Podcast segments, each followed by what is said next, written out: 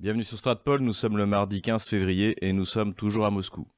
Je n'avais pas prévu de faire un bonus cette semaine puisque j'avais réussi à tout concentrer dans mon bulletin numéro 65, mais beaucoup d'entre vous dans les commentaires m'ont demandé ce que je pensais euh, d'une vidéo qui est sortie sur YouTube d'un certain Xavier Titelman. Donc visiblement c'est une euh, vidéo qui est publiée par euh, Air et Cosmos et qui prétendait traiter du rapport de force entre euh, l'Ukraine, la Russie et l'OTAN dans le cadre d'une guerre probable ou possible, euh, imminente, n'est-ce pas, pour reprendre les termes de Jean-Yves Le Drian, guerre imminente sur le territoire ukrainien. J'ai donc regardé cette vidéo puisque c'est un sujet qui m'intéresse. Je, cherche d'ailleurs des renseignements sur la taille exacte des, forces russes dans la région, également le poids et la répartition euh, des troupes ukrainiennes, et donc j'espérais trouver des informations. Et en fait, je me suis aperçu qu'on avait le droit à quelque chose de caricatural, qui est un condensé de toutes les âneries qu'on a pu entendre sur cet hypothétique conflit et cette improbable invasion russe. D'habitude, je ne réponds pas à toutes les vidéos euh, idiotes qui sont publiées sur la question, mais là, je me suis dit que c'était intéressant parce qu'il y avait à la fois des fausses informations sur, du point de vue historique, du point de vue des traités, également du grand n'importe quoi dans le domaine militaire, y compris dans le domaine aérien, alors que c'est une vidéo Cosmos. Donc, je n'ai pas compris, je, je, prenais cette publication pour quelque chose de sérieux. D'ailleurs, ceux qui suivent mes vidéos de temps en temps, je les illustre par des captures d'écran Cosmos. Donc, j'ai finalement décidé de succomber à la demande des nombreux commentaires qui ont été faits et qui m'ont demandé de répondre à cette vidéo. Avant de commencer, je vous recommande l'achat, bon bien sûr, hein, du livre noir de la gauche française comme d'habitude, mais également pour ceux qui veulent traiter de ces questions, un peu les, traités, les origines historiques, du livre que j'avais publié en 2015, qui s'appelle Ukraine, pourquoi la France s'est trompée, puisque beaucoup d'informations que je vais redire ici, eh bien en fait se trouvent également dans ce, dans ce livre. Voilà, donc commençons, regardons un peu ce que nous raconte ce Xavier Titelman dans le monde. Sauf qu'il y a une certitude, il y aura une paix universelle, tout se passe bien, les budgets militaires s'effondrent partout dans le monde, aux États-Unis, en Russie, en Europe. Donc logiquement, l'Ukraine est également dans ce mouvement et va commencer à se désarmer et va notamment signer ce qu'on appelle le mémorandum de Budapest. C'est un accord par lequel l'Ukraine accepte de rétrocéder la totalité de ses armes nucléaires à la Russie en échange d'un engagement, d'une signature de protection de ses frontières de 1991 par la Russie, qui est le grand frère, les États-Unis pour contrebalancer, également la Chine, la France et la Grande-Bretagne. Donc l'Ukraine a la certitude qu'elle va être défendue et cette garantie de paix, elle est confirmée en 1997 par la signature entre l'Ukraine et la Russie d'un accord qui s'appelle l'accord de fraternité, euh, dans lequel la Russie reconnaît les frontières de l'Ukraine de 1991, c'est-à-dire qu'elle dit officiellement que la Crimée fera toujours partie de l'Ukraine. Donc première grosse ânerie, tout d'abord la Russie ne s'est jamais engagée à respecter les frontières de 1991. Et d'ailleurs l'Ukraine ne l'aurait pas voulu puisque en 1991, c'est-à-dire juste avant la chute de l'Union soviétique, hein, qui a lieu en décembre 1991, Sébastopol, le port de Sébastopol et la région autour de Sébastopol fait partie de la République socialiste fédérative de Russie. Et oui, quand Khrouchtchev donne la Crimée à l'Ukraine, il laisse la Sébastopol, qui est un sujet différent de la Crimée. Vous avez la Crimée et Sébastopol sous le contrôle de la République socialiste fédérative de Russie. Et c'est suite à un coup de force ukrainien soutenu par les Américains en 1992 que Sébastopol est rattaché à la Crimée, qui elle-même est rattachée à l'Ukraine. Donc, première erreur. Dans les deux documents qu'il cite, le mémorandum de Budapest, donc qui est signé en décembre 1994, et le traité d'amitié russo-ukrainien qui est qui est signé en 1997, à aucun moment il n'est question des frontières de 1991. Et à aucun moment d'ailleurs dans ces deux documents, les frontières de l'Ukraine ne sont précisées. Ensuite, le mémorandum de Budapest est, comme son nom l'indique, un mémorandum. Pourquoi la Russie en 1994, dans ce mémorandum de Budapest, n'inclut pas la Crimée et ne précise pas les frontières? Parce qu'en 1994, on ne sait pas si la Crimée va rester ukrainienne ou si elle va redevenir russe. Puisque les élections locales ont amené au pouvoir en Crimée une large majorité pro-russe et qui a bien l'intention de revenir dans la Fédération de Russie. Il y a d'ailleurs eu un vote en 1992 où le Parlement criméen a décidé d'être rattaché à la Russie. Et donc le chef de la Crimée à l'époque, en 1994, est un pro-russe et il a envie d'être attaché à la Russie. Donc en fait, la question en 1994 n'est pas stabilisée. Et encore une fois, Sébastopol n'a jamais fait partie de l'Ukraine, même à l'époque de Khrouchtchev. Donc le mémorandum de Budapest ne définit aucune frontière. En revanche, il oblige, et ça c'est la volonté de Washington, l'Ukraine à se débarrasser de ses armes nucléaires. De toute manière, l'Ukraine n'avait ni la technologie ni les moyens financiers pour les maintenir. Et euh, elle avait tout intérêt à signer le traité de non-prolifération, sinon elle aurait été sous sanction américaine et ça se serait donc très mal passé pour les Ukrainiens à l'époque. De la même manière, en 1997, le traité qui est signé ne précise aucune frontière exacte entre la Russie et l'Ukraine. On parle du respect des frontières, mais à aucun moment la Russie n'a reconnu définitivement que la Crimée était partie intégrante de l'Ukraine. En outre, à l'intérieur de ce traité, à l'article 12, il est dit que les deux pays s'engagent à respecter les minorités ethniques et religieuses euh, au sein de leur population. Or, le premier gouvernement issu des putschistes de Maïdan comprend deux ministres qui sont issus du parti ukro-nazi euh, Svoboda, le ministre de la Défense en plus, et euh, le ministre de l'Agriculture, de, si j'ai ma mémoire, et le procureur général également est un ukro-nazi. Donc non seulement il y a eu un putsch à Kiev, qui a été validé et soutenu par les Occidentaux, mais en plus, dès le début, ouvertement, Kiev décide de s'en prendre à la minorité russe en essayant de faire passer une loi qui s'en prend directement aux russophones. Donc de facto, Kiev est sorti de ce euh, traité d'amitié. Et d'ailleurs, in fine, c'est l'Ukraine qui décide de sortir de ce traité en 2019 et donc désormais le traité est caduque et, de toute manière, il n'était pas définitif. Et encore une fois, ce n'était pas une reconnaissance définitive des frontières de l'Ukraine telle que Kiev les souhaitait, puisque d'ailleurs le traité était censé être renouvelé euh, automatiquement et pouvait être, à la demande de l'une ou l'autre des parties, annulé. Donc cette référence qu'on entend systématiquement chez les euh, pro-Kiev, eh bien, ne tient absolument pas la route. La Russie n'a jamais reconnu la Crimée comme faisant partie du territoire ukrainien dans aucun document de ses engagements militaires de part et d'autre et de la reconnaissance de ses frontières, l'Ukraine va accepter de se désarmer. Sur les 19 Tupolev 160 qu'elle possède, il y en a 8 qui vont être échangés avec la Russie en échange de la fourniture de gaz en 1999 et les USA vont directement financer la destruction, le démantèlement des appareils restants. C'est la même chose pour les Tupolev 95 MS. Bon, donc là, il mélange à peu près tout. Il mélange la réduction des armements qui sont dus au, traité euh, dont d'ailleurs le premier traité auquel il fait allusion, euh, Start 1, a été signé à l'époque soviétique et non pas à l'époque euh, à l'époque euh, post-soviétique par la Russie. Ensuite, la destruction scandaleuse des Tupolev 160 a effectivement été faite à la demande des Américains, mais pas des Russes. Et d'ailleurs, quand vous allez sur les sites spécialisés en aéronautique russe, de temps en temps, ils parlent de ça avec des trémolos dans la voix. Ils considèrent que la destruction de ces, de ces magnifiques euh, Tupolev 160 sont un véritable crime contre la technologie. Et donc c'était une décision purement kievienne et d'ailleurs typiquement kievienne puisque ce qui caractérise les années 90 encore plus en Ukraine qu'en Russie, c'est la corruption, la corruption des gouvernants qui en fait font exactement tout ce que leur demandent les Américains.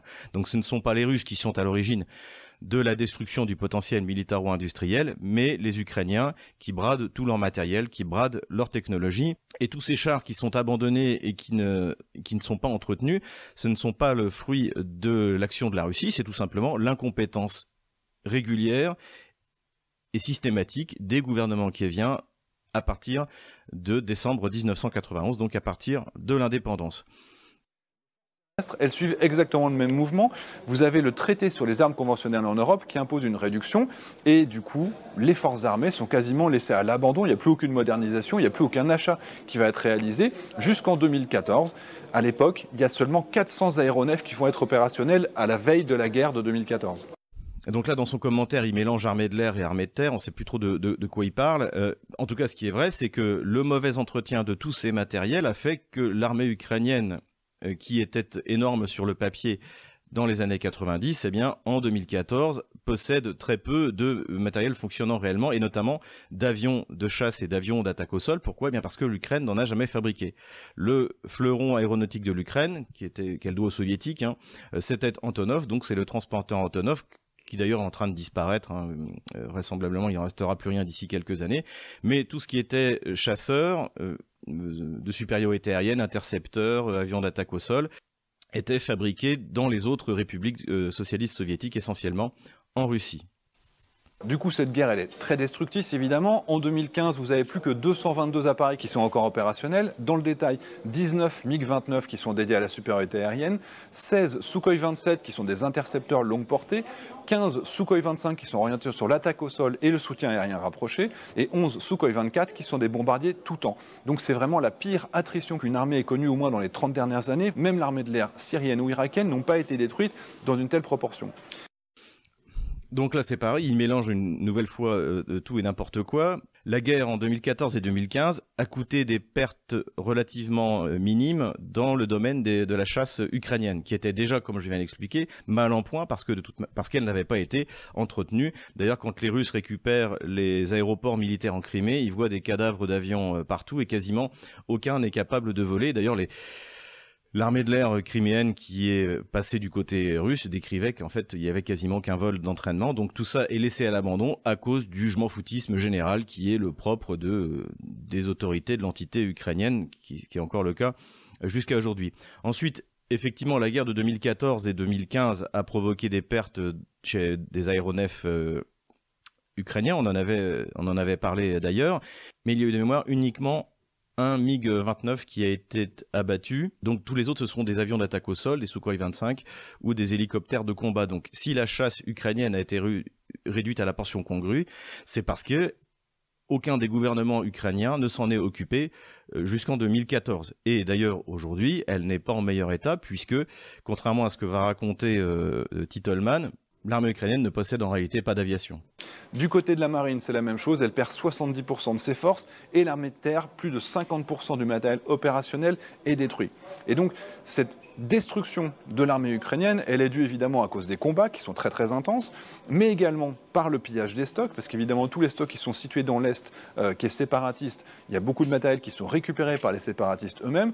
Et puis, il y a des défections, notamment euh, la marine située en Crimée. Il y a beaucoup de militaires qui rejoignent officiellement la partie russe et qui se considère comme russe à partir de là.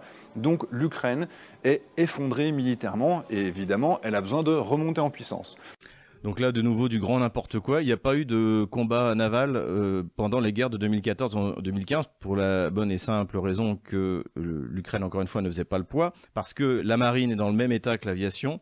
La flotte ukrainienne dispose d'une seule frégate qui est Letman Saadichnik, quelque chose comme ça, qui est en fait un, vieux navire euh, soviétique qui a de, gros problèmes techniques, notamment depuis qu'il a été censé être réparé dans les chantiers navals de l'ancien président Poroshenko. À côté de ça, les Alliés lui ont fourni euh, quelques coquilles de noix qui, de toute manière, ne pourront, ne représentent absolument aucune menace vis à -vis de la flotte russe.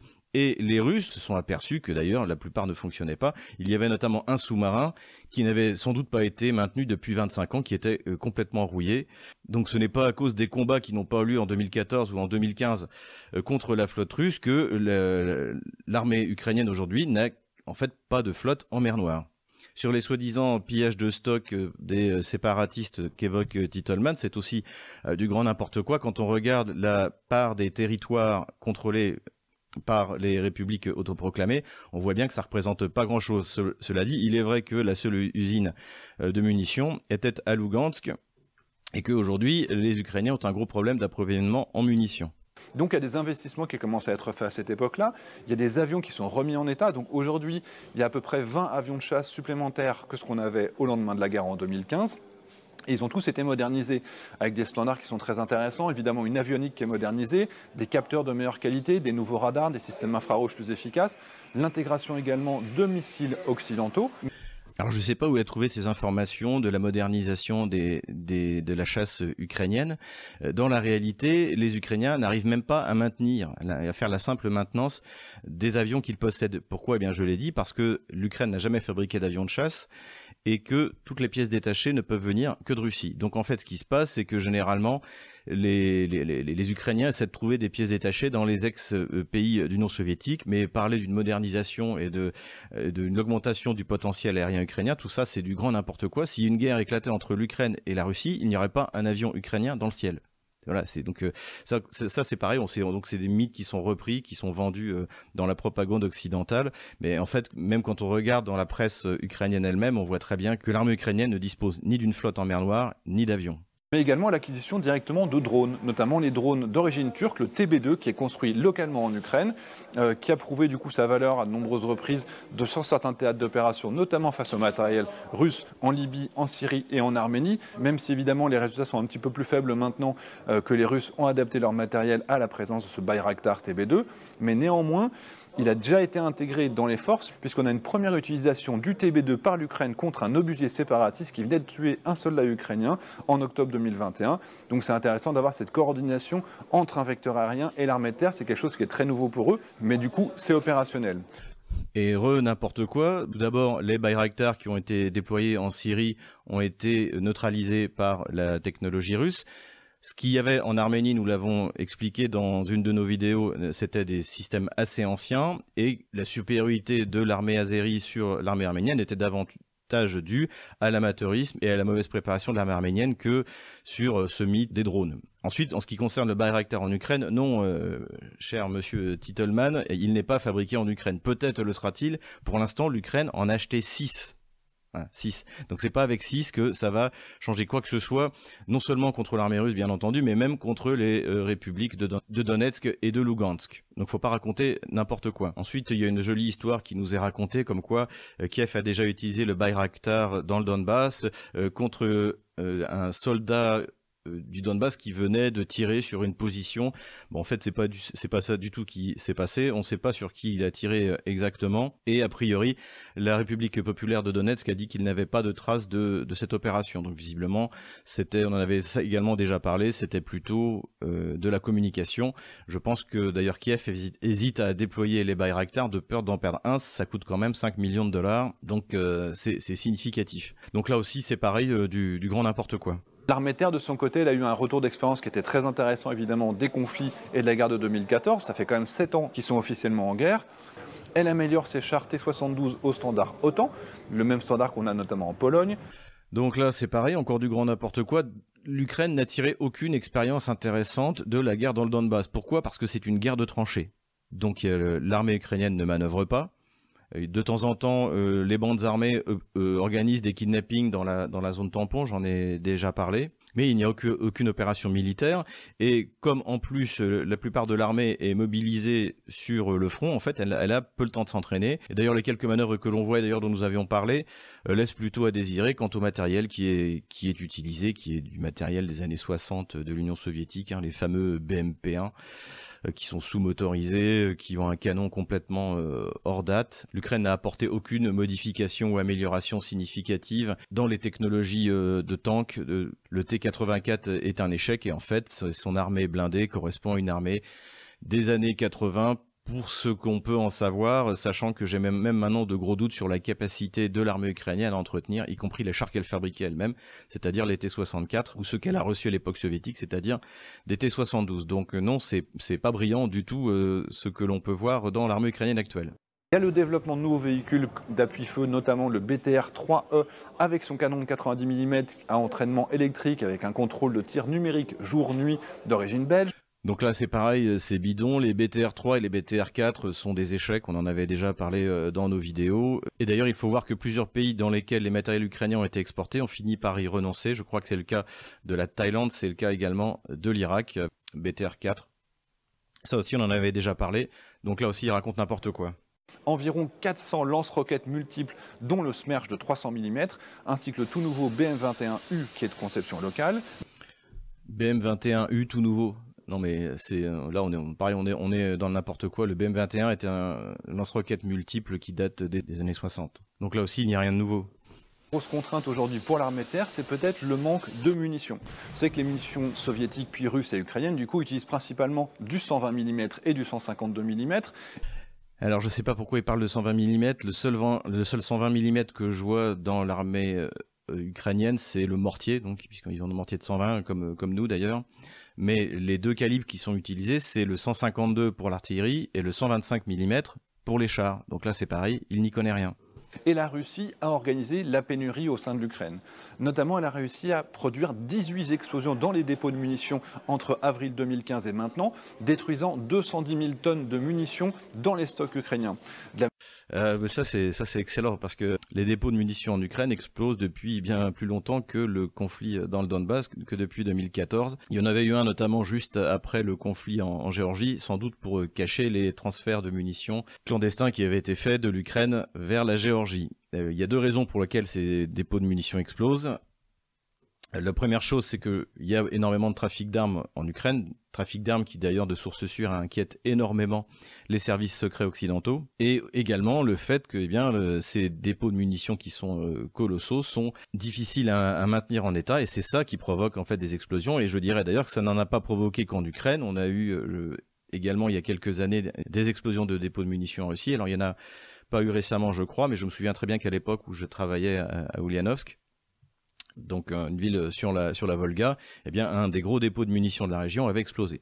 Donc il y a énormément de munitions qui ont été stockées depuis l'Union soviétique et en fait, bah, c'est les munitions, ça a une date de péremption, ça doit être contrôlé, les systèmes anti-incendie doivent fonctionner et donc régulièrement ça explose. Et en Ukraine, avec le je foutisme généralisé plus la corruption, eh bien, ça donné ces explosions. Et les Russes n'ont pas besoin d'aller euh, organiser des explosions. D'ailleurs, même, même les Ukrainiens ont, ont, renoncé à accuser les Russes de cette euh, responsabilité. Il y a un élément qui est un point fort pour l'Ukraine en cas de guerre, c'est évidemment sa défense aérienne. Il y a des milliers et des milliers de canons de défense antiaérienne et des manpads, donc qui sont tirés depuis l'épaule et qui sont très efficaces contre les chasseurs en basse altitude. Et on sait que la Russie n'a pas la capacité de voler très haut avec tous ses armements, puisqu'elle n'a pas toujours des armements de précision. Elle doit voler en basse altitude, on l'a vu en Syrie. Là, c'est du, grand n'importe quoi. La Russie a déployé toute une gamme d'aéronefs pour faire des bombardements de précision. Et la plupart ont eu lieu à 10 000 mètres euh, d'altitude. Il y a eu justement le fameux Tupolev 160 dont on a parlé au début, qui euh, utilise euh, des missiles. En plus, il aurait pu le vérifier. C'est des données qui sont publiques. Il y a le Tupolev 22.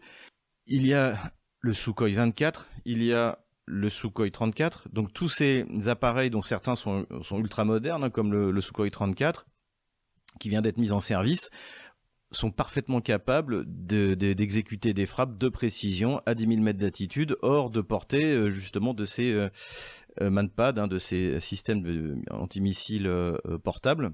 Et d'ailleurs, aucun de ces aéronefs n'a été battu, sauf un seul, le Sukhoi 24, mais il n'a pas été abattu par un, tireur euh, au sol, mais par le, F-16 euh, turc, donc euh, qui, ce qui avait entraîné d'ailleurs une crise entre Moscou et Ankara un seul Sukhoi 25, donc est un avion d'attaque au sol, mais c'est sa fonction d'attaquer au sol, donc c'est normal qu'il ait été touché par un, missile anti, anti-aérien à courte portée. C'est la fameuse histoire du, du Sukhoi 25 où le pilote a réussi à s'éjecter et après s'est fait sauter avec sa grenade plutôt que se rendre aux euh, terroristes euh, islamistes. Donc là aussi, c'est vraiment du, grand n'importe quoi. Personne ne, dit ce genre de choses parmi les spécialistes, même occidentaux. Au contraire, euh, la presse française, la presse américaine s'est faite élogieuse à contre-cœur, mais sur les capacités, les nouvelles capacités russes d'attaquer à haute altitude avec des et de manière économique, hein, puisqu'elle peut utiliser des, anciennes bombes en mettant un module, euh, en adaptant un module de guidage dessus. Donc ça lui permet, euh, contrairement aux Américains ou aux Français, de faire des bombardements de précision à moindre coût plus de 200 systèmes S-300, une centaine de Tor et 72 missiles Buk. D'autant plus que ces systèmes ont été améliorés et ont été coordonnés avec un nouveau radar qui a été produit directement localement en Ukraine, un radar AESA à balayage électronique actif en ce qui concerne le radar dont il parle, on ne sait pas ce que ça vaut exactement. De toute manière, il est rentré en service durant le deuxième semestre 2021. Alors il y a, souvent d'ailleurs des, annonces euh, grandiloquentes du ministère de la Défense ukrainien. Là, visiblement, il parlait du, radar Phoenix. Euh, est-ce qu'il fonctionne? On ne sait pas trop. Moi, je suis très sceptique sur du complexe militaire-industriel ukrainien actuel à pouvoir innover en quoi que ce soit. Tout ce qu'ils font, c'est euh, de repeindre les vieux matériels soviétiques et en en changeant le nom on en a déjà parlé dans de nombreuses vidéos et tout cela ne résistera pas aux premières salves de l'armée russe. N'oubliez pas euh, qu'une défense aérienne beaucoup plus faible, on parle notamment de la Géorgie, avait réussi à détruire 6 avions russes en seulement 9 jours, 3 Sukhoi 25, 2 Sukhoi 24 et 1 Tupolev 22, alors que le pays était réellement infiniment moins armé en termes de défense aérienne. Donc ce serait vraiment une grosse épine dans le pied pour la Russie si elle devait essayer d'envahir. Donc là, il raconte aussi, encore une fois, n'importe quoi. Euh, il compare la situation de l'armée russe en 2008 avec celle de 2022. Mais cette comparaison entre deux armées à 14 ans d'intervalle ne veut absolument rien dire. Ce serait comparer l'armée allemande de 1940 qui tombe sur la France avec l'armée allemande telle qu'elle était en 1926. Donc euh, c'est un délai très important que la Russie a mis à profit pour avoir une des meilleures armées au monde aujourd'hui, pour ne pas dire d'ailleurs peut-être la meilleure armée au monde. D'ailleurs, si on regarde ce qui se passe du côté russe, le déploiement de force, il est juste gigantesque. On estime qu'il y a entre 120 et 150 000 hommes qui sont mobilisés. Alors là, bon, c'est pareil, il donne le chiffre 120, 150 000. là, moi, ça m'aurait intéressé de savoir d'où est-ce qu'il tirait ce chiffre, hein, puisque j'essaie de comprendre également. Déjà, ce qu'il aurait pu commencer à expliquer, c'est qu'en fait, il y a deux régions militaires qui correspondent aux frontières de l'Ukraine, donc qui pourraient être engagées dans le cadre d'une offensive vers l'Ukraine, c'est euh, la région militaire sud et la région militaire ouest. Donc voilà, ce sont. Et ce serait intéressant de savoir euh, les effectifs de ces régions militaires. Et ça, il n'en parle pas. Donc il n'a pas d'informations particulières, plus que ce qu'on peut trouver sur Internet, puisqu'on connaît la composition militaires de ces, de ces régions, mais après les effectifs exacts, on ne les connaît pas. Donc il ne fait que répéter euh, bêtement ce qu'il a lu euh, bêtement euh, dans Le Monde ou, Le Figaro ou la, ou la presse américaine, je ne sais pas. En tout cas, il n'apporte absolument rien de nouveau dans le narratif occidental. Et quand on regarde sur Internet, sur les médias sociaux, là c'est incroyable parce qu'ils n'arrivent plus à se cacher. Il y a des milliers, des milliers de photos, des TikTok, des Twitter, des Facebook, des Instagram, il y en a partout, des V-Contact évidemment. Et là, on a le droit à un numéro Bellingcat, hein, le coup des réseaux sociaux, c'est-à-dire qu'il va nous montrer euh, des photos qui ne veulent rien dire, euh, des vidéos qui ne veulent rien dire, euh, en donnant des emplacements géographiques qui d'ailleurs n'ont la plupart du temps rien à voir avec le déploiement réel euh, des troupes russes. De toute manière, ça aussi, on l'avait dit dans une de nos vidéos, la Russie est très douée pour le système de camouflage. Donc s'ils arrivent à avoir des satellites qui euh, photographient ou qui filment des canons ou des chars, ça sera sans doute des canons ou des chars gonflables ou en bois. Ça, les Russes sont très doués pour la Maskirovka. Et si les Russes ont l'intention de concentrer 100 000 hommes pour rentrer en Ukraine, eh bien personne ne le saura. Par exemple, sur TikTok, on a des transports de troupes sur l'autoroute M1 entre Moscou et Minsk. Alors voilà, oui, sur TikTok, il y a des transports de troupes entre Moscou et Minsk. Alors je le conseille de regarder une carte. Je, l'ai prise, hein. je suis allé en Biélorussie en voiture l'été dernier. Et si j'ai envahi d'envers l'Ukraine, je passerai pas par Minsk, je taperai euh, plus au sud. Donc là c'est pareil, ça veut rien dire. D'autant plus que il y a eu des manœuvres en Biélorussie qui étaient déclarées officiellement, donc euh, rien de spécifique là-dessus.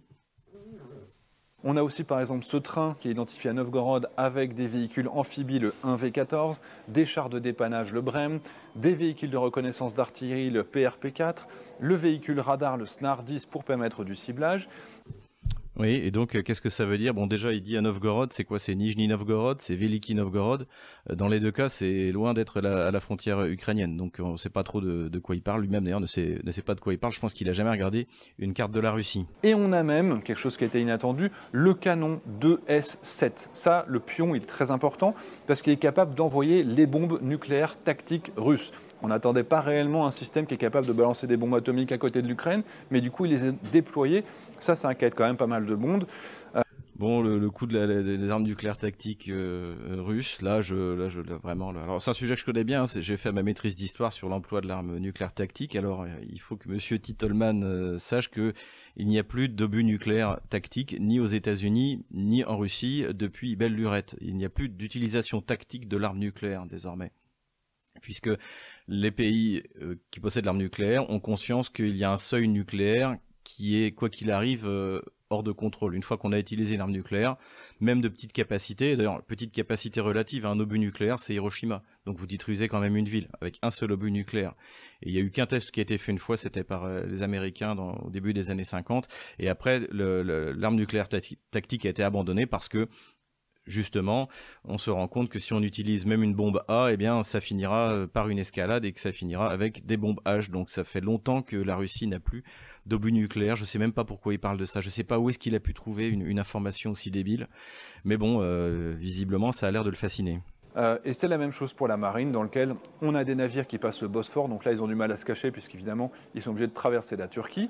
Non, mais la, Russie, oui, elle fait, fait manœuvrer euh, sa marine, donc elle fait euh, voguer ses bateaux de la, mer Baltique qui vont jusqu'en mer Noire et inversement. C'est tout à fait normal dans le cadre d'une armée, surtout qu'il y a des euh, navires de l'OTAN qui sont présents, mais de toute manière, la Russie a une domination totale sur la mer Noire. Ça aussi, on l'avait dit. L'Ukraine n'a pas de flotte. En revanche, la Russie, elle a sept sous-marins diesel électriques qu'elle a déployés. Certains viennent juste d'être intégrés à la, flotte russe de la mer Noire et elle déploie un nombre de bateaux considérable. C'est officiel. Donc, euh, la domination russe en mer Noire se fait avec euh, ou sans le renfort de, de la mer Baltique. Et je l'avais également déjà dit, avec maintenant les nouveaux systèmes d'armes supersoniques et bientôt hypersoniques russes, en mettant des batteries à Sébastopol en, moins de 3 minutes et demie sur n'importe quel endroit de la mer Noire, la Russie peut détruire n'importe quel bâtiment de manière inévitable. 17, il y a des manpads de type Grom pour la Pologne, ainsi que des Stinger pour les Pays-Bas, qui est un système de défense antiaérienne et anti-char double. Il y a également 6 Bon là, ils confondent les Pays-Bas et les Pays-Baltes. Hein. C'est l'Estonie qui effectivement a livré euh, des Stinger.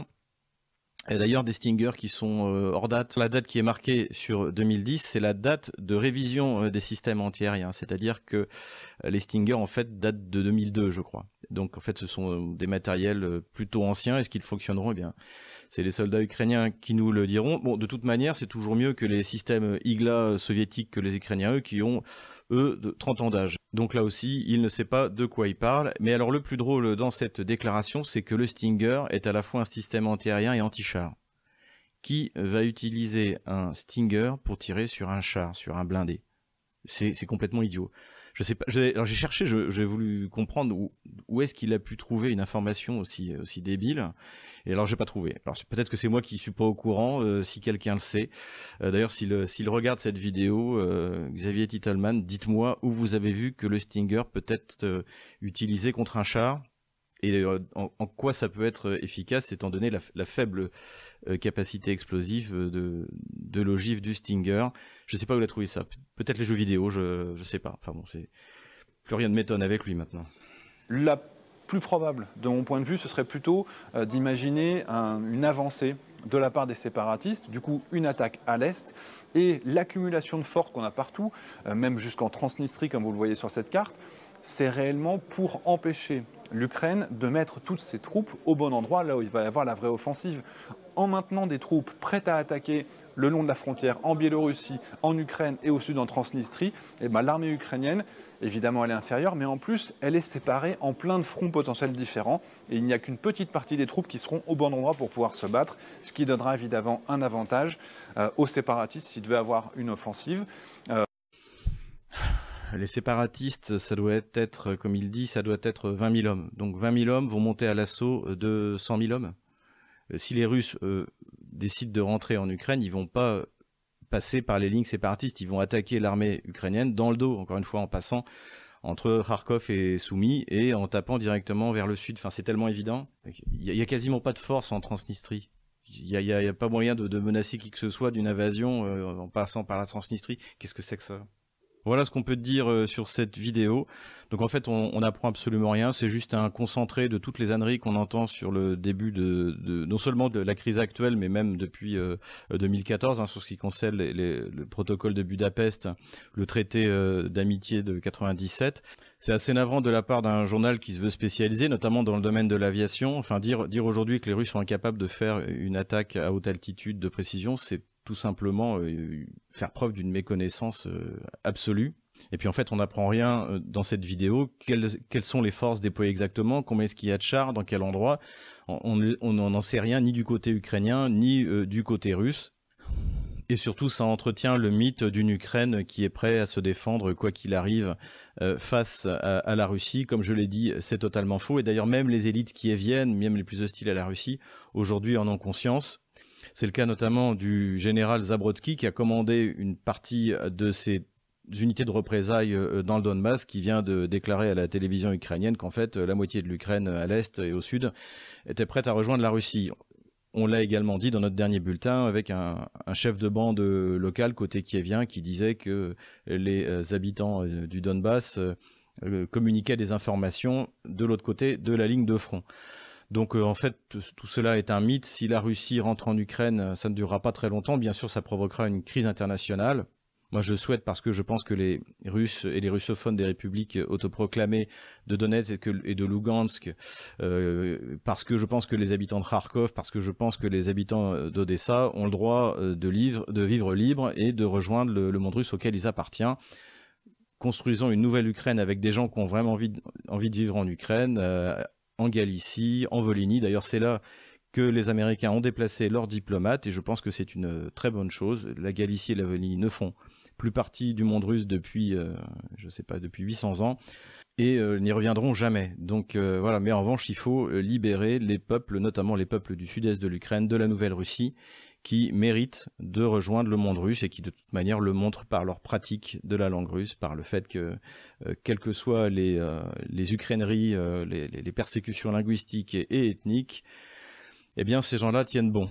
Voilà, c'est tout pour aujourd'hui. J'espère que cette critique de vidéo vous aura intéressé. Si le style vous plaît, je pourrais en faire d'autres. Hein. Je sais qu'il y a euh, notamment le, dessous des cartes. Ce sera un peu plus rapide. Je crois que la vidéo ne dure que 8 minutes. Voilà, et je vous dis à bientôt pour mon prochain bulletin. N'hésitez pas, pour tout comprendre sur l'Ukraine, à vous acheter le livre sur l'Ukraine dans lequel j'explique tout ça et également, bien sûr, le livre noir de la gauche française.